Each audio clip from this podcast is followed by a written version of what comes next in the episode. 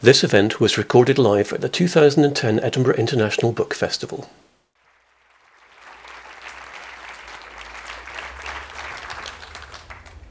Thank you very much. Um, it's good to see so many of you on a scorching, typically scorching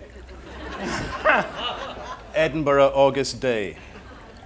This makes me feel at home.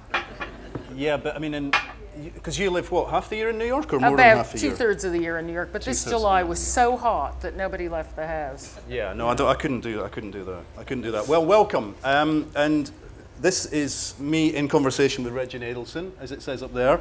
Uh, and I would like to thank Baillie Gifford, our sponsors, whose name is also up there. Fantastic. Um, I'm doing this event because I was coerced. uh, it, wasn't, it wasn't a free choice. Um, I It's was how we Americans like to behave with the Brits. you quite. know, well, it wasn't actually. It wasn't actually you, Reggie. It wasn't you. Yeah, we'll start. It is going to get more political as. Uh, as As. Um, no, it was this letter here, written in beautiful fountain pen by Lady Helena Kennedy. House of Lords headed notepaper. From saying- Glasgow.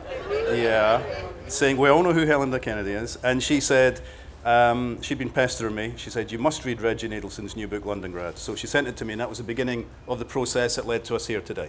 Uh, so welcome, Thank Reggie. you. Uh, to start with, welcome. I And- should level with you. Helena's my best friend, so it's not that um, objective. Uh, un- unofficial publicist as well, shall we say. Um, we're mostly going to talk about Londongrad. We're going to talk a little bit about the character, um, uh, uh, Artie Cohen. We're going to talk about crime fiction in general. We're going to talk about politics. Uh, uh, and everything else that comes to, to mind. Um, but I was going to start by, I don't know if this is, I can't remember if it's from The Guardian or not. It's a quote, well, it's, it's a bit of a quote. Artie was described your main character uh, in the book's described as a cop every woman would like to wake up next to. uh, I was just wondering, what's the attraction? It's only me, really. When I started doing this, act, the, the, the main protagonist was going to be a woman, and then I got bored with her, and she met a cop, and I thought he was better looking. And people said, well, if these work, you'll have to do a lot of them, and you should be with someone you want to hang out with for quite a few years. And he really just emerged from that. And he's, you know, a bit between Ian and George Clooney, I would say, are the looks. Let's hope towards the George Clooney side of that equation. I would. Um, he, he's an intriguing character, isn't he? I mean, tell us a little bit about his, about his history. Um, he's got one of the he's got one of the most complex personal histories or, or family histories of any character I've come across in recent fiction. Well, he started, as I said, I really started this because every journalist says I'm going to write a novel. And, you know, at a certain point you think it's put up or shut up. So I thought, everybody says you have to write 50 pages in two chapters and give it to an agent. And what did I know? So I do all of these things. And I had spent a lot of time as a journalist in the former Soviet Union, and I was intrigued by all of this kind of history happening while you're there. And when I started to do this character, also because I wanted to set him in New York, and New York is a city of immigrants, so I thought, okay, he'll be uh, a former Soviet, kicked out because his mother was a refusenik, went to Israel, didn't like it there, only wanted to come to New York. That was his thing. I mean, to be a New Yorker. So he's thrown off all his past. He has no accent. He doesn't want to deal with Russians. He wants to be, and what could be more New York than a New York City detective?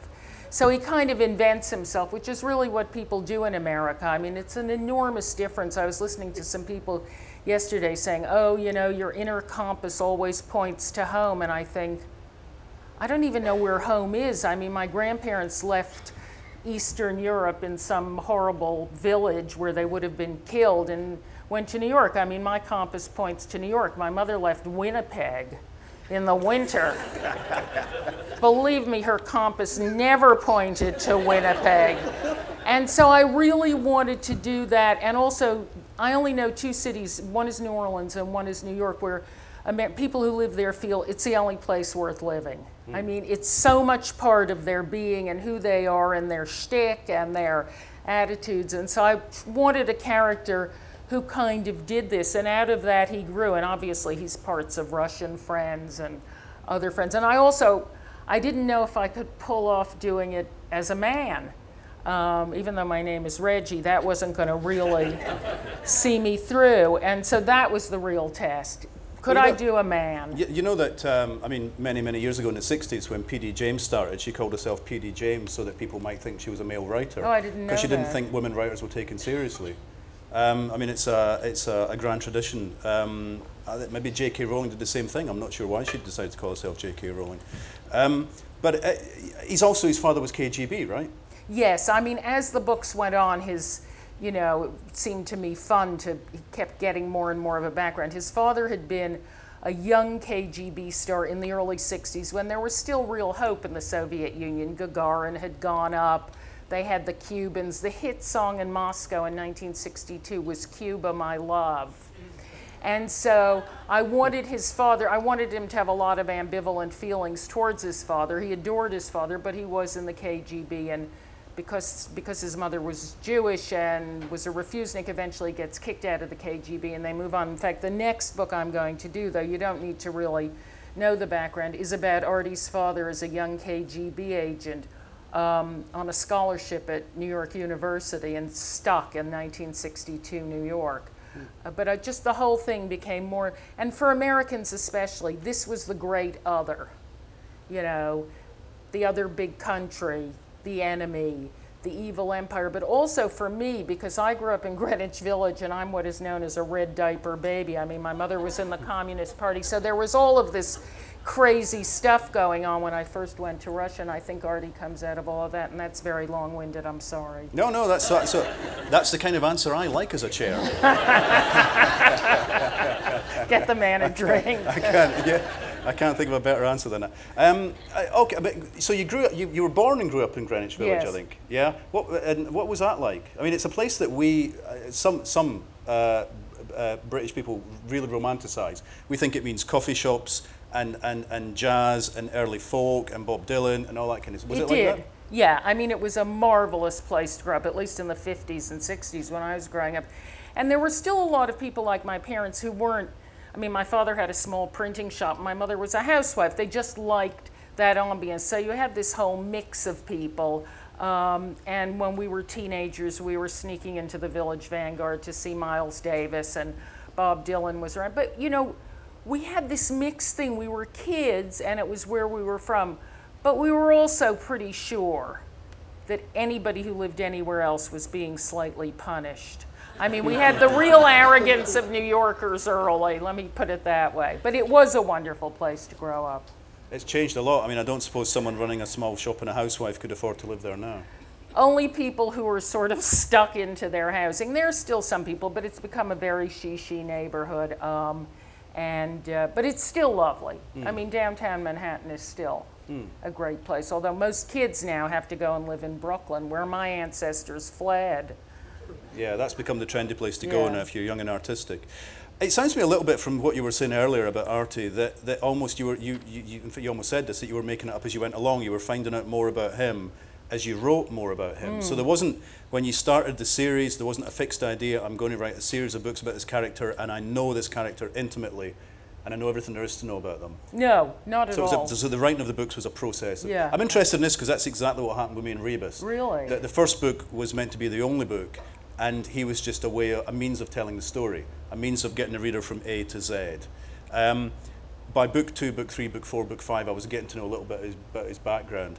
But it was, you know, 14 books into the series before I found out that he had Polish antecedents. oh God, I'm only. You know, so They weren't Jews, were they? I don't know. As I my mean, parents would say, they would look at the crawl on TV and go, Sam, that's Shakespeare.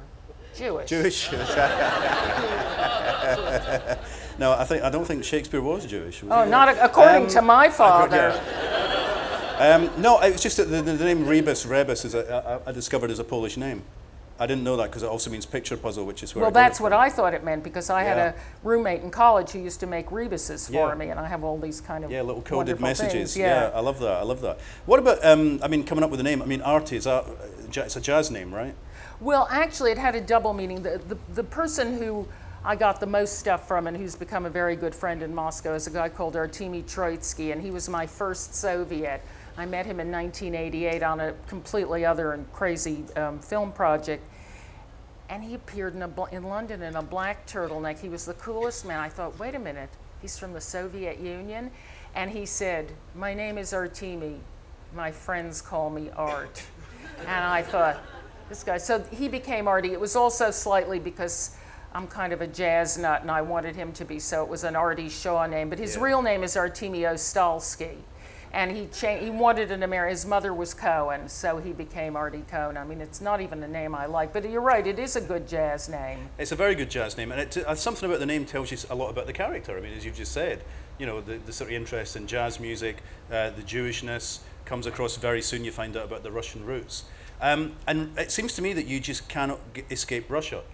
So many of the books in the series, um, either I mean, in, in, in Londongrad, which we're going to talk about a bit more length now, um, he eventually goes to, to, to Moscow. Um, in, pre- in the very first book, he's dealing with um, uh, n- uh, nuclear material That's right. that's been smuggled in. Uh, there's a, a phrase you use for it, I can't remember what it is, a, a nuke. Suitcase nukes. Yeah, yeah. Yeah, the little nukes that are now supposedly sunk.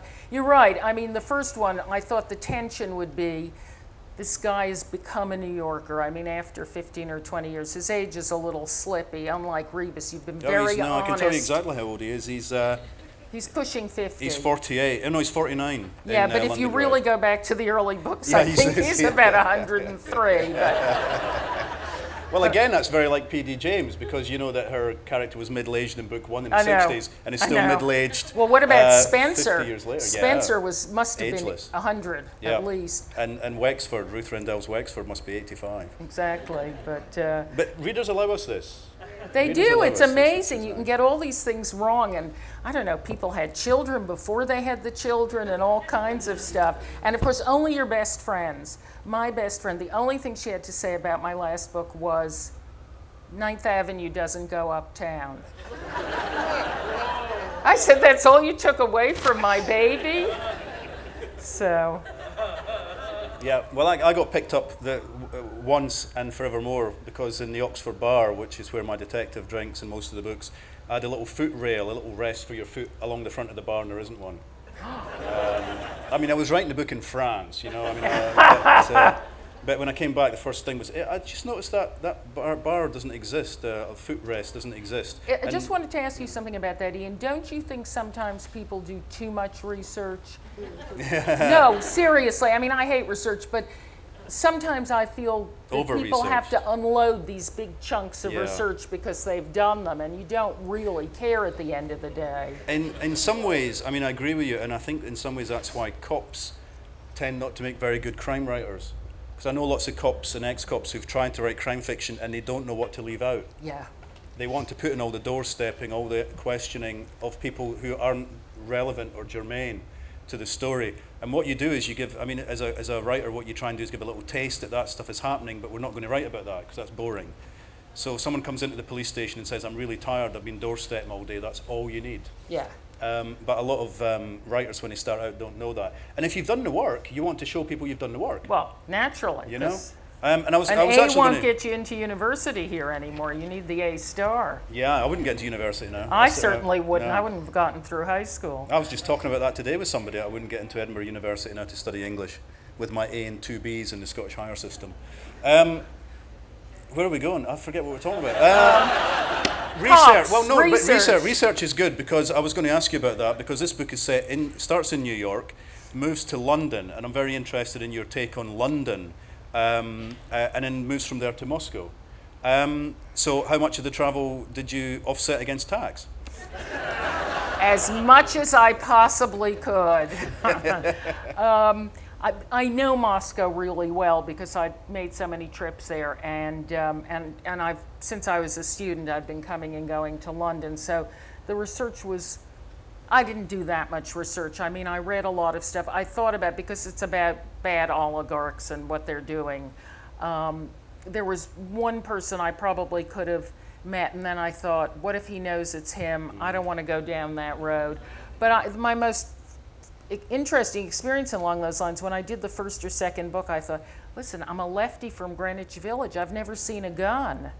And I thought, Christ, I better meet a cop. So I hunted down this very nice cop. Turned out he went to Princeton. And um, he had copies of Graham Greene in the back seat of his car. And two things. First of all, he said, All right, we'll go to Chinatown, make like you're a police person. I'm like, What is he talking about? He said, Well, we're going to go into an illegal gambling place. We'll knock on the door and we'll, you get, you'll get a look. I said, Meanwhile, I said, Do you have a gun, Bill? He said, I'm a cop. I said, Can I see your gun? He said, Yeah, sure. He said, he said, "Don't hold it like dirty Kleenex." That's so. But the other thing, the thing that was most helpful was I said, "Will anybody believe me?" He said, "Listen, there are 50,000 people in law enforcement in New York City. There's everything. There's a guy who has a PhD in classics. There are, you know, women doctors who are homicide captains." He said, "As long as it's coherent, you can make your character, your cops, anything."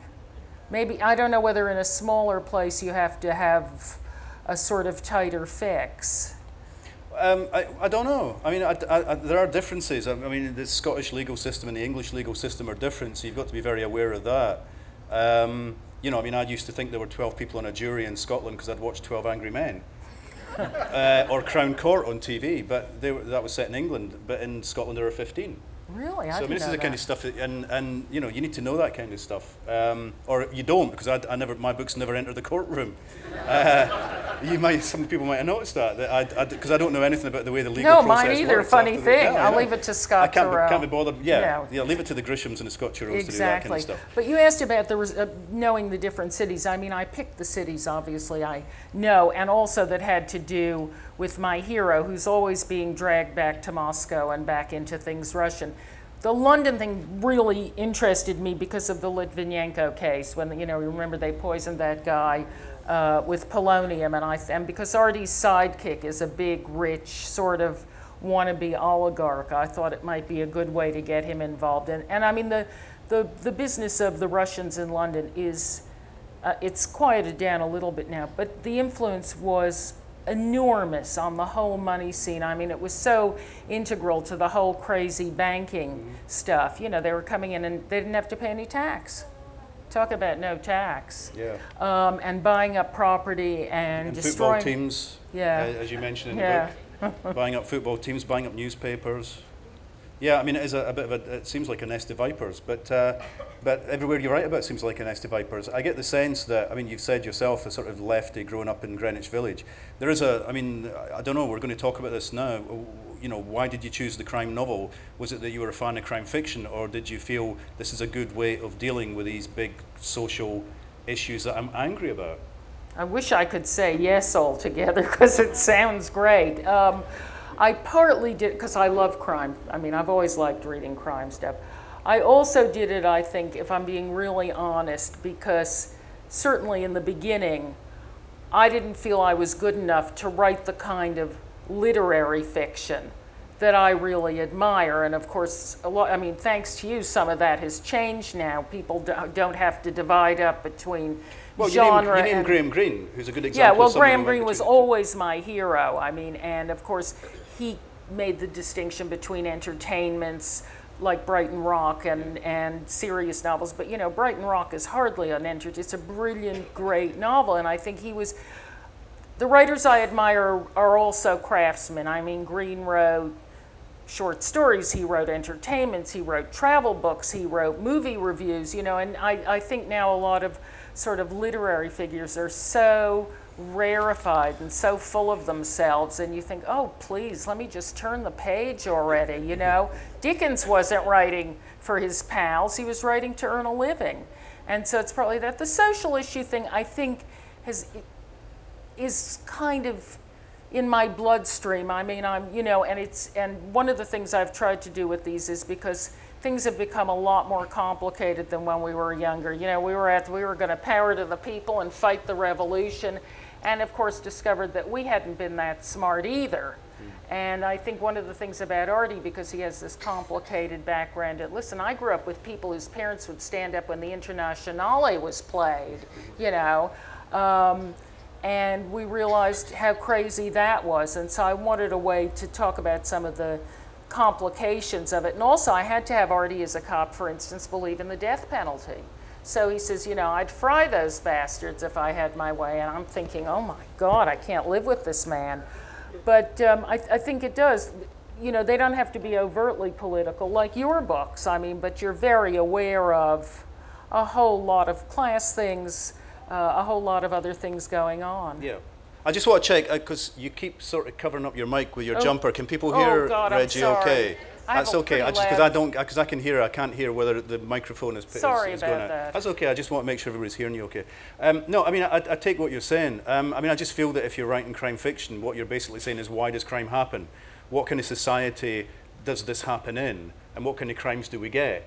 Um, so that if you're writing crime fiction, you should be interested in those those sort of topics. Um, which you know, so you've probably got a social conscience. Um, again, you, you then come up against the fact that, as you've said, with the death penalty, your cop may not be as lefty as you are. Your your cop will probably be someone who's who's you know got very uh, um, well not extreme right wing views, but they'll be uh, they'll be interested in the status quo, Yeah. preserving the status quo a lot of the time. I mean, Rebus is like that. I've continually got a, a, a fight between me and him as to the way the world really is, because he sees it very much in terms of black and white, good guys and bad guys. And I keep trying to persuade him that there are differences, there are nuances. Um, I know, and it's not an easy fight. It really- Uh, I've, I don't know if I've ever managed to change his mind even for one second. Um, to go back to Londongrad, there's also quite, I mean, some quite sharp words in here about Manhattan as well, about New York, and the way that it has changed. Um, I mean, I know you don't want to do a reading from the book, but maybe I can do a reading from you if I can find the quote here. Uh, 5960, let's have a look. Because I, I just wondered, is this him talking to us or you talking to us? Uh, it's about Manhattan felt like a cruise ship, an overcrowded pleasure boat getting ready to sink, but full of people having a ball as it sailed through the lit up streets. Any minute, though, it would hit bedrock and start to go down, too loaded up with ambition, real estate, money, talent, sex, drugs, booze, work, always money. It was ready, it was ripe, something had to explode. It's it's him and me, and also because this book was rewritten its last draft, as you could see, the the, the economy was going to just tank.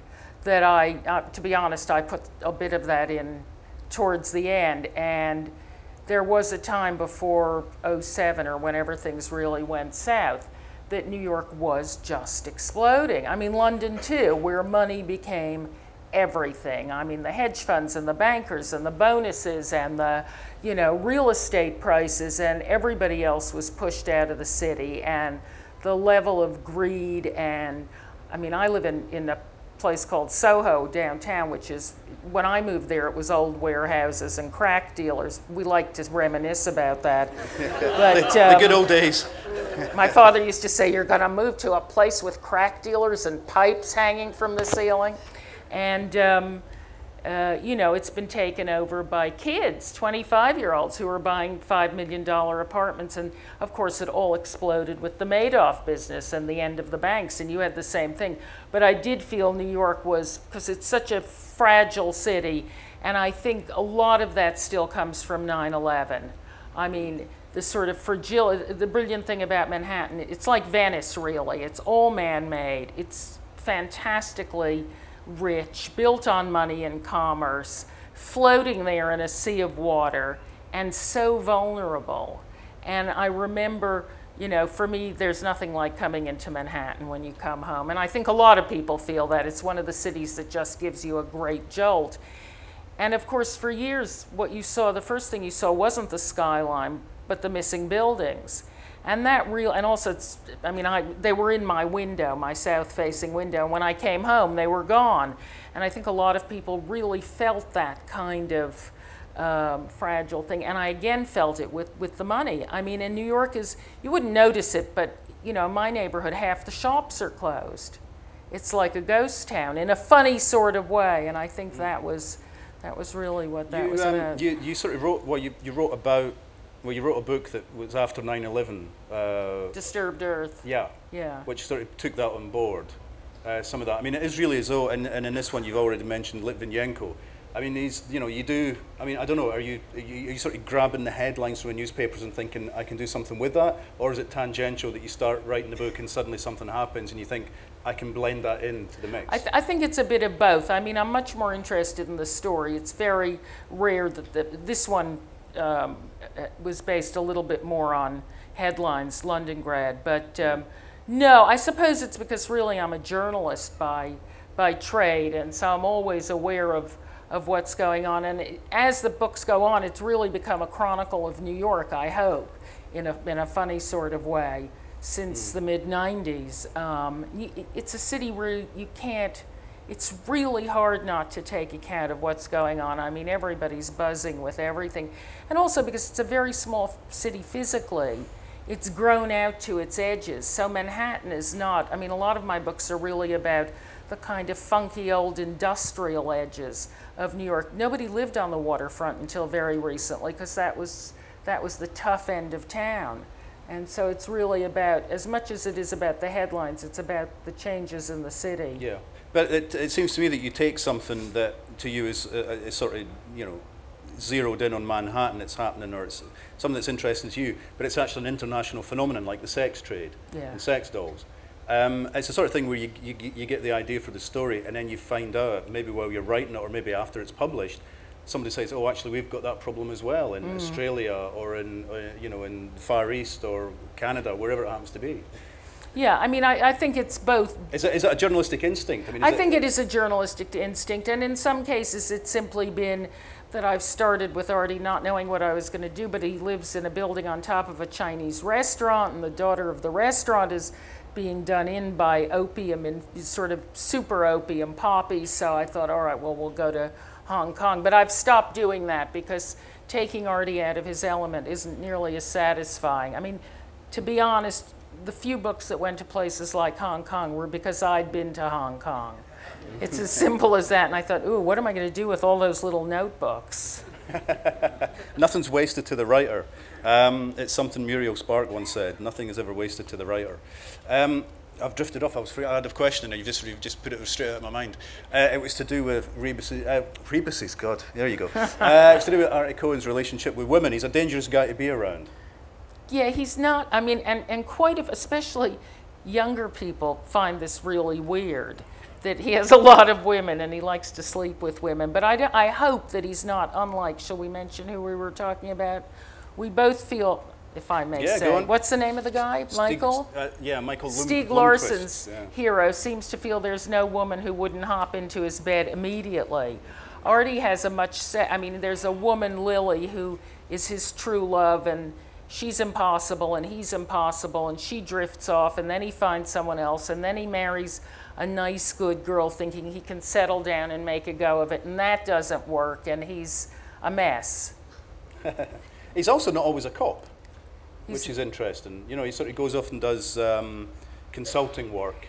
He uh, does, operates yes. a private eye. He did a couple of times. I always try to make him, even when he's a cop, I try to make the cases happen during his vacations. So I don't really have to get stuck into the procedural. I mean, that's just a really, you know, sort of crummy um, thing to do. I think it, it's a it's a truism of crime fiction in, in England as it was with Agatha Christie and and uh, Dorothy L. Sayers, and in the States with the, the Chandlers and, and the Hammetts. What you had was you had private eyes in the States, and over here we had amateurs, gifted amateurs, because in neither case did we need to know how the cops operate, Exactly. so that nobody could pick you up on a point of procedure. Because there was no procedure, your, your characters weren't having to follow the procedure. I thought that was really interesting. This book, uh, Londongrad, starts off with, with a, an absolutely astonishing sort of visual uh, uh, scene of a, a, a murder. Um, and I just wondered where you got the idea for that. The, the, the, tell us what it is, the taped up woman on the swing.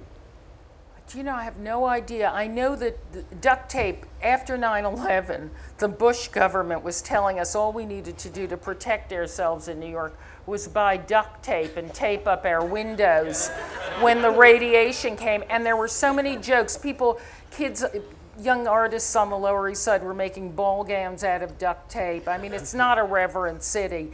And so there's always been this stuff about duct tape that sort of stayed in my mind. I really don't know. It's the equivalent of duck and cover in the, in the 50s when it told you you could, you could escape an atomic bomb by unscrewing a door and hiding beneath it. Um, it is, I mean, it's, you, you've not really described it. I'm going to describe it a little bit. It's, it's basically Artie is just driving along a street, going to deliver do some books to to read a somebody. couple of those and, uh, huh? Do you want me to read a couple of Would you read a couple? That'd Yeah. be great. We've got time. I mean, just read the opening. Have you got a copy? No, it's whether I have glasses that's the Well- issue. I mean, Well, you'll be able to find it quicker than I will. But it's Just where he first sees the girl. Yeah, yeah, yeah. I think I remember Kinda there. that. Okay. Um, he's gone to Brooklyn for his friend Tolia to deliver some books, so there's, that's all you need to know. If I had gone straight to Brooklyn from Tolia's, if I had not stopped at home to grab some swim shorts and call Valentina, maybe I could have avoided the whole damn thing. Maybe I would have avoided the little kid yelling and waving, mouth open in an O with a howl coming out. By the time I saw her as she darted into the street, I was a second away from running her down, from killing her. Sweat covered my face, ran down the back of my neck. The bag on the seat next to me fell on the floor, books tumbled out, the books I was taking to the old lady for Tolia. I slammed on the brakes. I got out of my car in the middle of the street. There wasn't much traffic out here in this dismal corner of the city, but a few cars were honking now, and I yelled at them and grabbed her up, the kid who was yelling, and sat her down on the curb.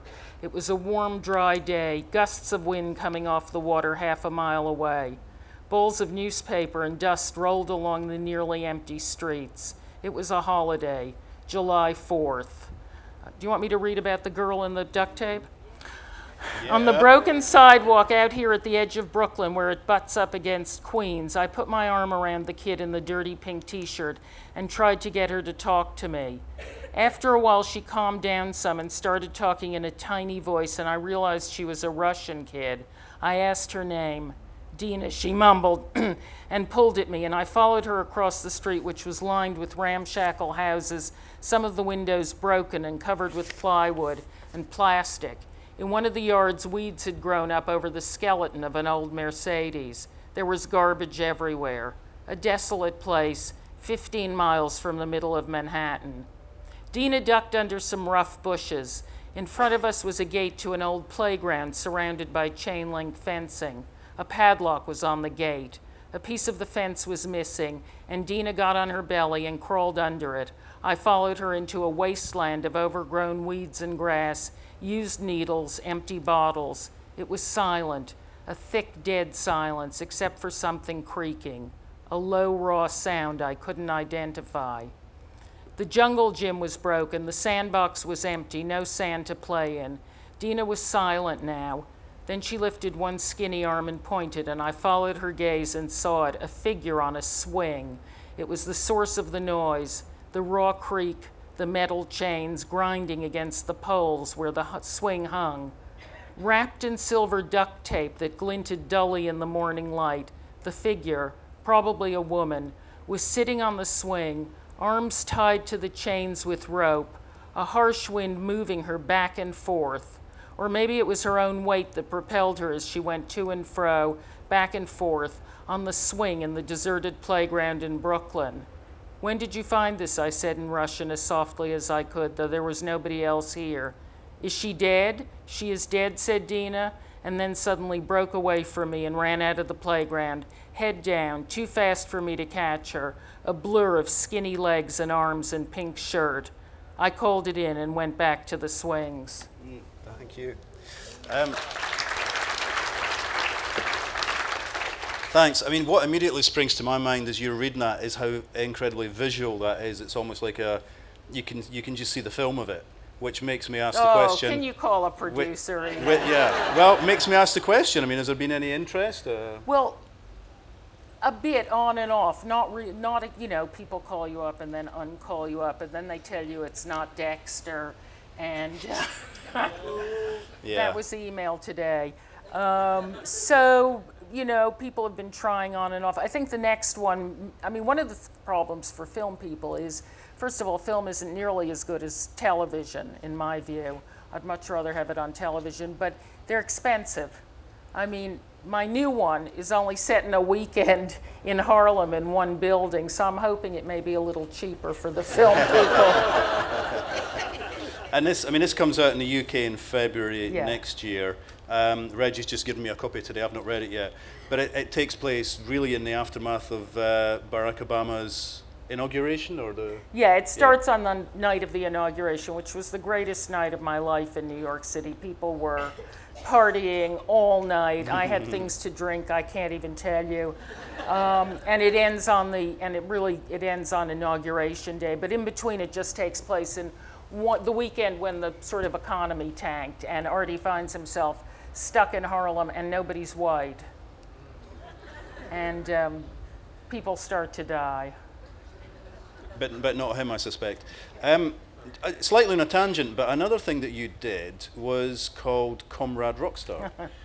yeah. Yes. Um, I mean, I, I, in fact, I remember reading about it, and I've been absolutely fascinated by the story where, when you first brought that, that out. But can you tell us a little bit about Comrade Rockstar Well, this is yeah, this is really where all my Russians come from. I um, somebody told me if I wanted to write a movie, I should read the obituaries. So I had seen in America, this must have been in '86. Um, we have a show called 60 Minutes, which is the sort of big current affairs show. And this guy appears, and he's this gorgeous, sort of um, movie starish looking guy, all American, and he's defending the Berlin Wall. Now, I only know lefties who come from Greenwich Village. I mean, this guy's from Denver. Anyway, I followed it through. Six weeks later, I saw his obituary, and I then began to follow the story. I mean, I can't even begin to tell you the whole story. It is the wackiest story you've ever heard. He's a kid from Denver in the 50s. He goes to seek fame and fortune in Hollywood. He looked great. He was like, for those of you who are old enough, he was like a sort of Tab Hunter or a Rock Hudson. And he actually gets a singing career.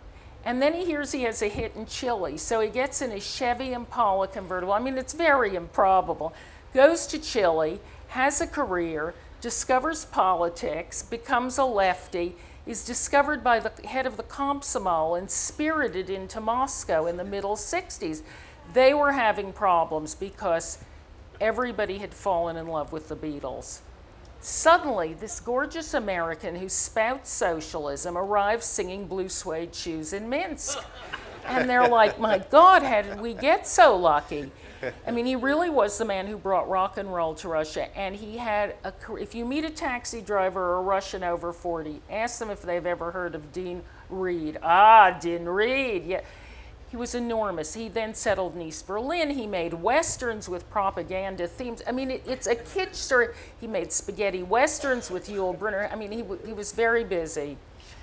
And he died mysteriously in a lake behind his house in East Berlin in 1986. So, not only was a great story, it was a great thriller. Um, and I it was commissioned by Granada Television and HBO, and we did this screenplay, which I wrote, which was so terribly embarrassing that I cannot tell you. But just let me tell you, when you write your first screenplay, don't put it in a red cover with a gold star on it, because you'll feel very humiliated later on. Um, and then that didn't happen, but I wrote a book, and then we made a documentary, and then nothing happens. And about five years later, I'm literally in a missile silo in Wyoming doing something on missiles. And my agent calls me and says, Tom Hanks has bought your book, you know, one of those great, please, you know. And it was true, he had bought it, and watch this space, who knows? Okay, so it might still happen. It might still happen, and I got a new kitchen. No, somebody told me the point of thinking about your books as movies, because you'll break your heart otherwise, is fix your kitchen and pay your mortgage.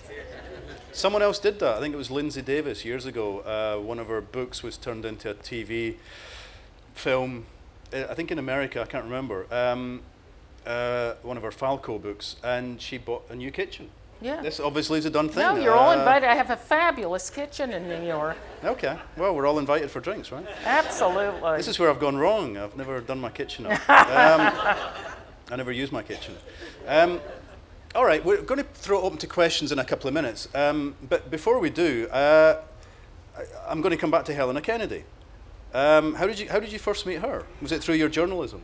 No, it was when I wrote my first Artie book. I, maybe I'd met her once at a party, but anyway, I guess she gets sent every crime book. And I picked up my messages from New York, and there she was. And I thought, my God, I mean, next to having Ian Rankin interview you, is having Helena on the end of the phone. And I said, Oh, could we meet? I'm in London. We went and had lunch, and we discovered this extraordinary thing that when she was a young barrister, she was at the Old Bailey and she got a note, and it said, Watch juror number three. And the person who had sent it was a very famous left wing labor lawyer called Leonard Boudin in New York. I went to school with all of the Boudin kids in Greenwich Village. I then start getting phone calls from the mothers of high school friends going, Reggie, Helena's in town. Are you going to come to dinner?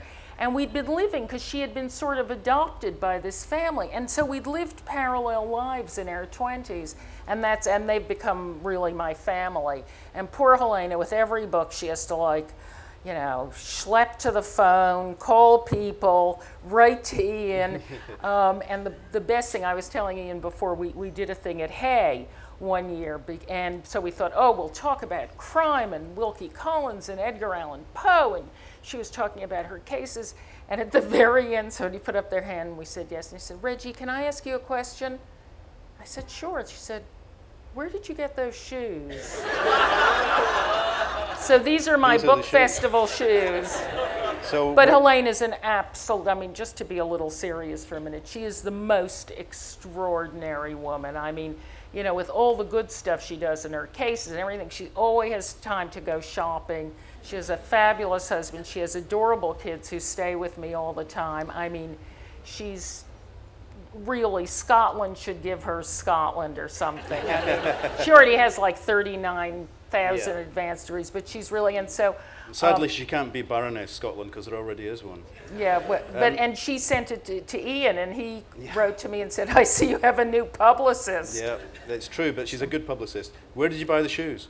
in in Sao Paulo. How's that?" Okay, that's that. That's that mystery. There's one mystery remaining though, and I don't know if you can solve it or not.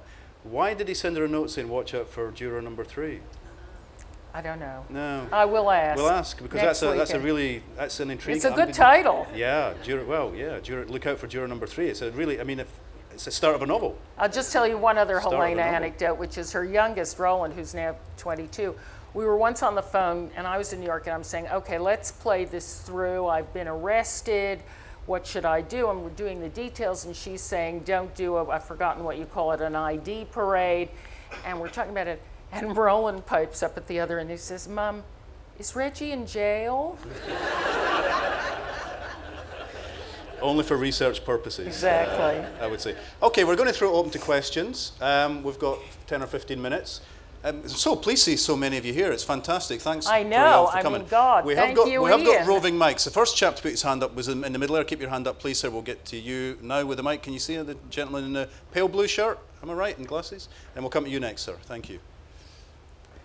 Could I ask two questions, if that's permissible? First, Reggie, I ask you, uh, with your background, why crime rather than something maybe in the espionage line, spy I'm story? sorry, why? Why, Why- crime rather than espionage? Why crime rather than espionage or spy story or something? Well, I, th- I think that there's not necessarily that much, needn't be that much distinction anymore. I mean, you know, I think Le Carre at his best is the best, pretty much as good as it gets. And, and yet, what's really good about a lot of his, I mean, the, the two or three really good books, is they're very domestic. I mean, the thing about Le Carre to me is it's, they're always about the English class system the characters are always, you know, who cares who done it, really? I mean, you know, if you care who done it, then you should read Agatha Christie, who was the absolute genius, and you'll never get it right. So it, it, I wanted to keep them in New York. Um, Londongrad, they have become a bit more spy thrillery, but to me, I don't, I don't know. What do you think? I don't Well, I mean, the, the spy novel definitely went out of favour for a while, um, but I I think it's going to come back now because if, if you look at what's happening in America with the Russian spies, with the with the poisoning, of the polonium, and, and with Litvinenko, with the fact that you know people are now on the radio today on the Today program they were talking about. I think there's a program on today on uh, somewhere in Radio 4 about the, the Russian influence and how they're starting up again Hmm. because Putin wants information and he doesn't care how he gets it. and he wants to be big. He wants to be yeah. a player. Anyway, second question. Second question's for you, uh, Ian. If uh, your character Rebus was he modelled at all on a real life character, or is he pure fiction? I, he, he was. I, I didn't know any cops when I started, so he was pure fiction. And I wanted to make him as different from me as possible, because in my very first book, The Flood, there was a character. You know, people in my hometown thought they could see themselves in that book, I had a school friend called Sandy. He thought he was a character called Sandy, uh, and so on. You know, uh, uh, and trying to persuade him that this wasn't Cardenden, it was Carsden. It's a totally fictitious town. It wasn't working. So I just thought I'll write about someone who's so different from me that nobody can see me in him, and they will read it as fiction, not as thinly disguised uh, autobiography. But I have since since the first book came out, I've met cop after cop after cop who says we had a guy like him in our station. I know a guy just like him. People say he must be based on me. Uh, you know, th- them themselves who've been cops. So obviously there is something that speaks to a lot of people uh, about Rebus. So thanks for that. Thank you. And um, we're going to come. To, if you put your hand back up, sir, right up, and there's a quest. Once we get the mic back, pass it back along there. We've got two mics, or just the one. Got another mic. Excellent. Okay, we'll bear you in mind for later. But if, can, can you come around to the front here? We'll see if there's anybody over there for the next one. Got that gentleman next after this. Keep your keep your hand up, sir. You you'll come after this one, sir. Thank you. First of all, with all due respect, Mr. Rankin, Mr. Nadelson was right about Shakespeare. My question for both of you is in the digital age, how will your books be transmitted in the future? Wow. You've seen agents now going direct to the internet or through the online publishers. Will you see authors publishing their own books via the internet, major league authors such as yourselves?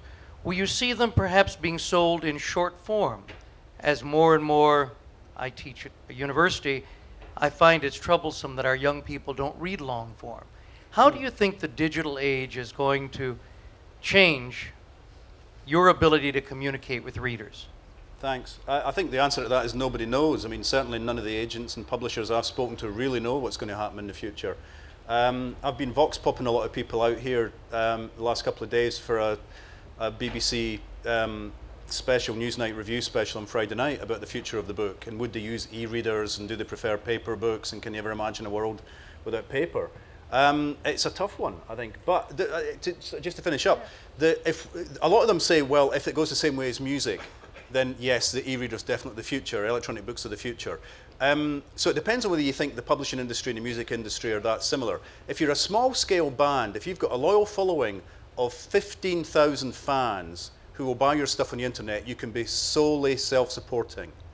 So an author with 15,000 readers probably can be self-supporting as well. Um, so, but, uh, you know, so you can maybe self-publish in the age of the internet in a way you couldn't have done before when it was called vanity publishing and you were running around with a bunch of books in the back of your car trying to sell them. So maybe it's possible. Yeah, no, I mean, I, I, Ian has said it all. It's who knows. If we knew, We'd be bil- billionaires. Yeah, uh, we'd be billionaires. I don't think people, and this isn't just sort of being an old grumpy old woman. Um, I don't think people will ever not read books. Uh, and frankly, if they read them on a Kindle, I don't really care. I mean, you can't go around being cranky about all of that stuff. Um, just like them to read them. And I think as far as people not reading long form books, you know, there's a lot more to get kids' attention now. Things are much more fragmented. I mean, when I was, you know, when I was a teenager, if I can go into somebody's house and tell you how old somebody is by the albums they have, it's changed. The world has changed. You can't stop technology. You can't stop. I mean, there's no point in regretting the BBC that was. Technology is here. There are 800 channels. I think you just have to try. But I do think in the universities, a lot of people have given in to the pressures from students and their parents not to give them so much work. You know, when I was when I was at, at university reading English, you read all the books. I mean, who now reads The Faerie Queene? Uh, maybe first year at St Andrews. Yeah. Um, I don't know. I don't know. No, that's Thank you. unfair. You, took that one well. Yeah, I know. That's that's unfair. When I went to when I, the reason I say that is because when I was 17 and I went to St Andrews and said I'm thinking of doing English at university, what modern literature could I study here? They said Milton. I thought this isn't my university. But things, things have blissfully changed. There is now a, a, lecturer at St Andrews who's actually a specialist in crime fiction. Things have changed at St Andrews, I have to say. Um, yeah, I mean, two final points on that before we go to the next question, I would say, and thanks for that. I mean, one is um, when the electricity runs out, when the oil runs out and the lights go off, hey, we'll still have candles and physical books. Try charging up your Kindle. Right, that's number one. Number two, last year, more turntables, vinyl turntables were sold in CD players people are going back to vinyl. So even if physical book drifts away, it could come back again. You never know. Ebb and swell. You never know. We'll take this question over here. I was rather hoping you'd compare a little bit more Artie and Rebus, and you know what would Artie do in this situation? What would Rebus do? So well, I mean, it's a good question. Yeah. Give us a situation. I mean, what would I, what would what would Artie make when, if he came to Edinburgh? What would he see in the city? What do you see when you come here that the locals don't see? Well, could I continue? Yeah, go on. Sorry, I thought that was a question. Perhaps you can uh, talk about would Artie and Rebus get on? Would there be tension between them? what sort of situation would you see between them if they Not met? Not after they had a few scotches. and they could talk about music. They'd talk about music and they'd drink whiskey. that yeah. would be enough. That's, that's plenty to keep them going. Yeah. No, um, I think Artie would like Edinburgh, especially seeing it with Rebus, because I think he would I mean, I think he'd like the pretty side of things, but being a New Yorker, I think he'd respond well. Well, also, you like to eat a lot in oh, good yeah. places, so that would be, that would really be good. I think by the time they'd had enough to drink, enough pizza, enough to eat, and um, talked about music, you could no doubt take them to some good music venues. I mean, Rebus, not you.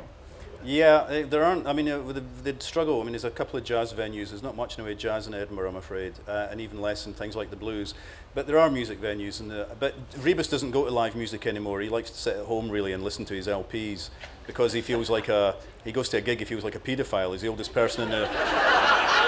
He's the oldest person there by about 40 years. I know? think he better uh, come to New York because, yeah. you know, everybody's got plastic surgery. Absolutely. So absolutely. they're all old. That's another thing Rebus wouldn't have his plastic surgery, I dare say. No tummy tucks for him. No, I think, I think, they, would, I think they would get on. I mean, I like, the thing I like about Reggie's books is I do like the, the, the kind of social commentary, the anger. Um, there's a political subtext there for those who want to take it. And that's what I do a lot in the books as well, is, is try to say, look, this is why this stuff is happening. Is there anything we can do about it? Um, or just be aware that, that the, the, the, the, politicians are screwing up yet again uh, in many cases. Uh, time for one more, I think. And, oh, we've got a couple. Uh, all right, if you can go, the lady at the end, we'll see how we get on after that. I know some people have got, probably got to go. If you've got to go, I think you've got to exit this way, unless you want to climb over chairs, because you'll have some people have got things at half past. Yeah. Hi. Okay, this is a short one. Uh, I just have a question for the title of your book, London Londongrad.